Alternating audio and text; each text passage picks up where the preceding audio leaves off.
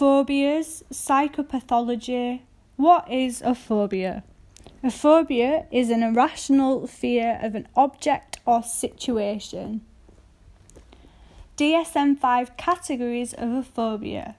A specific phobia, a phobia to an object such as an animal, body part, or situation.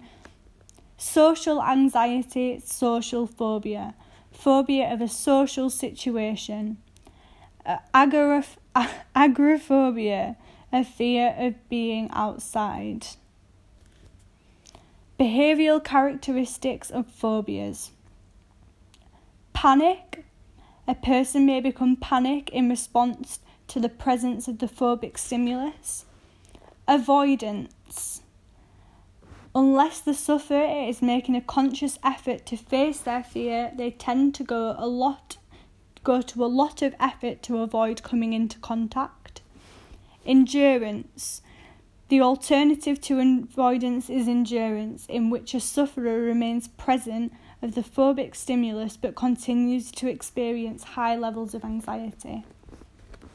Emotional characteristics of phobias anxiety. Phobias are classed as anxiety disorders.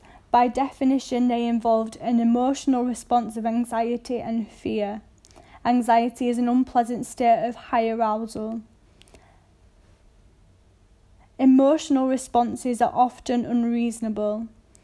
The emotional responses we experience in relation to a phobic stimulus go beyond what is reasonable. So, for example, a fear of spiders is a very strong emotional response to a tiny and harmless spider and wildly disproportionate. Cognitive characteristics of phobias selective attention to the phobic stimulus if a sufferer can see a phobic stimulus, it is hard for them to look away from it.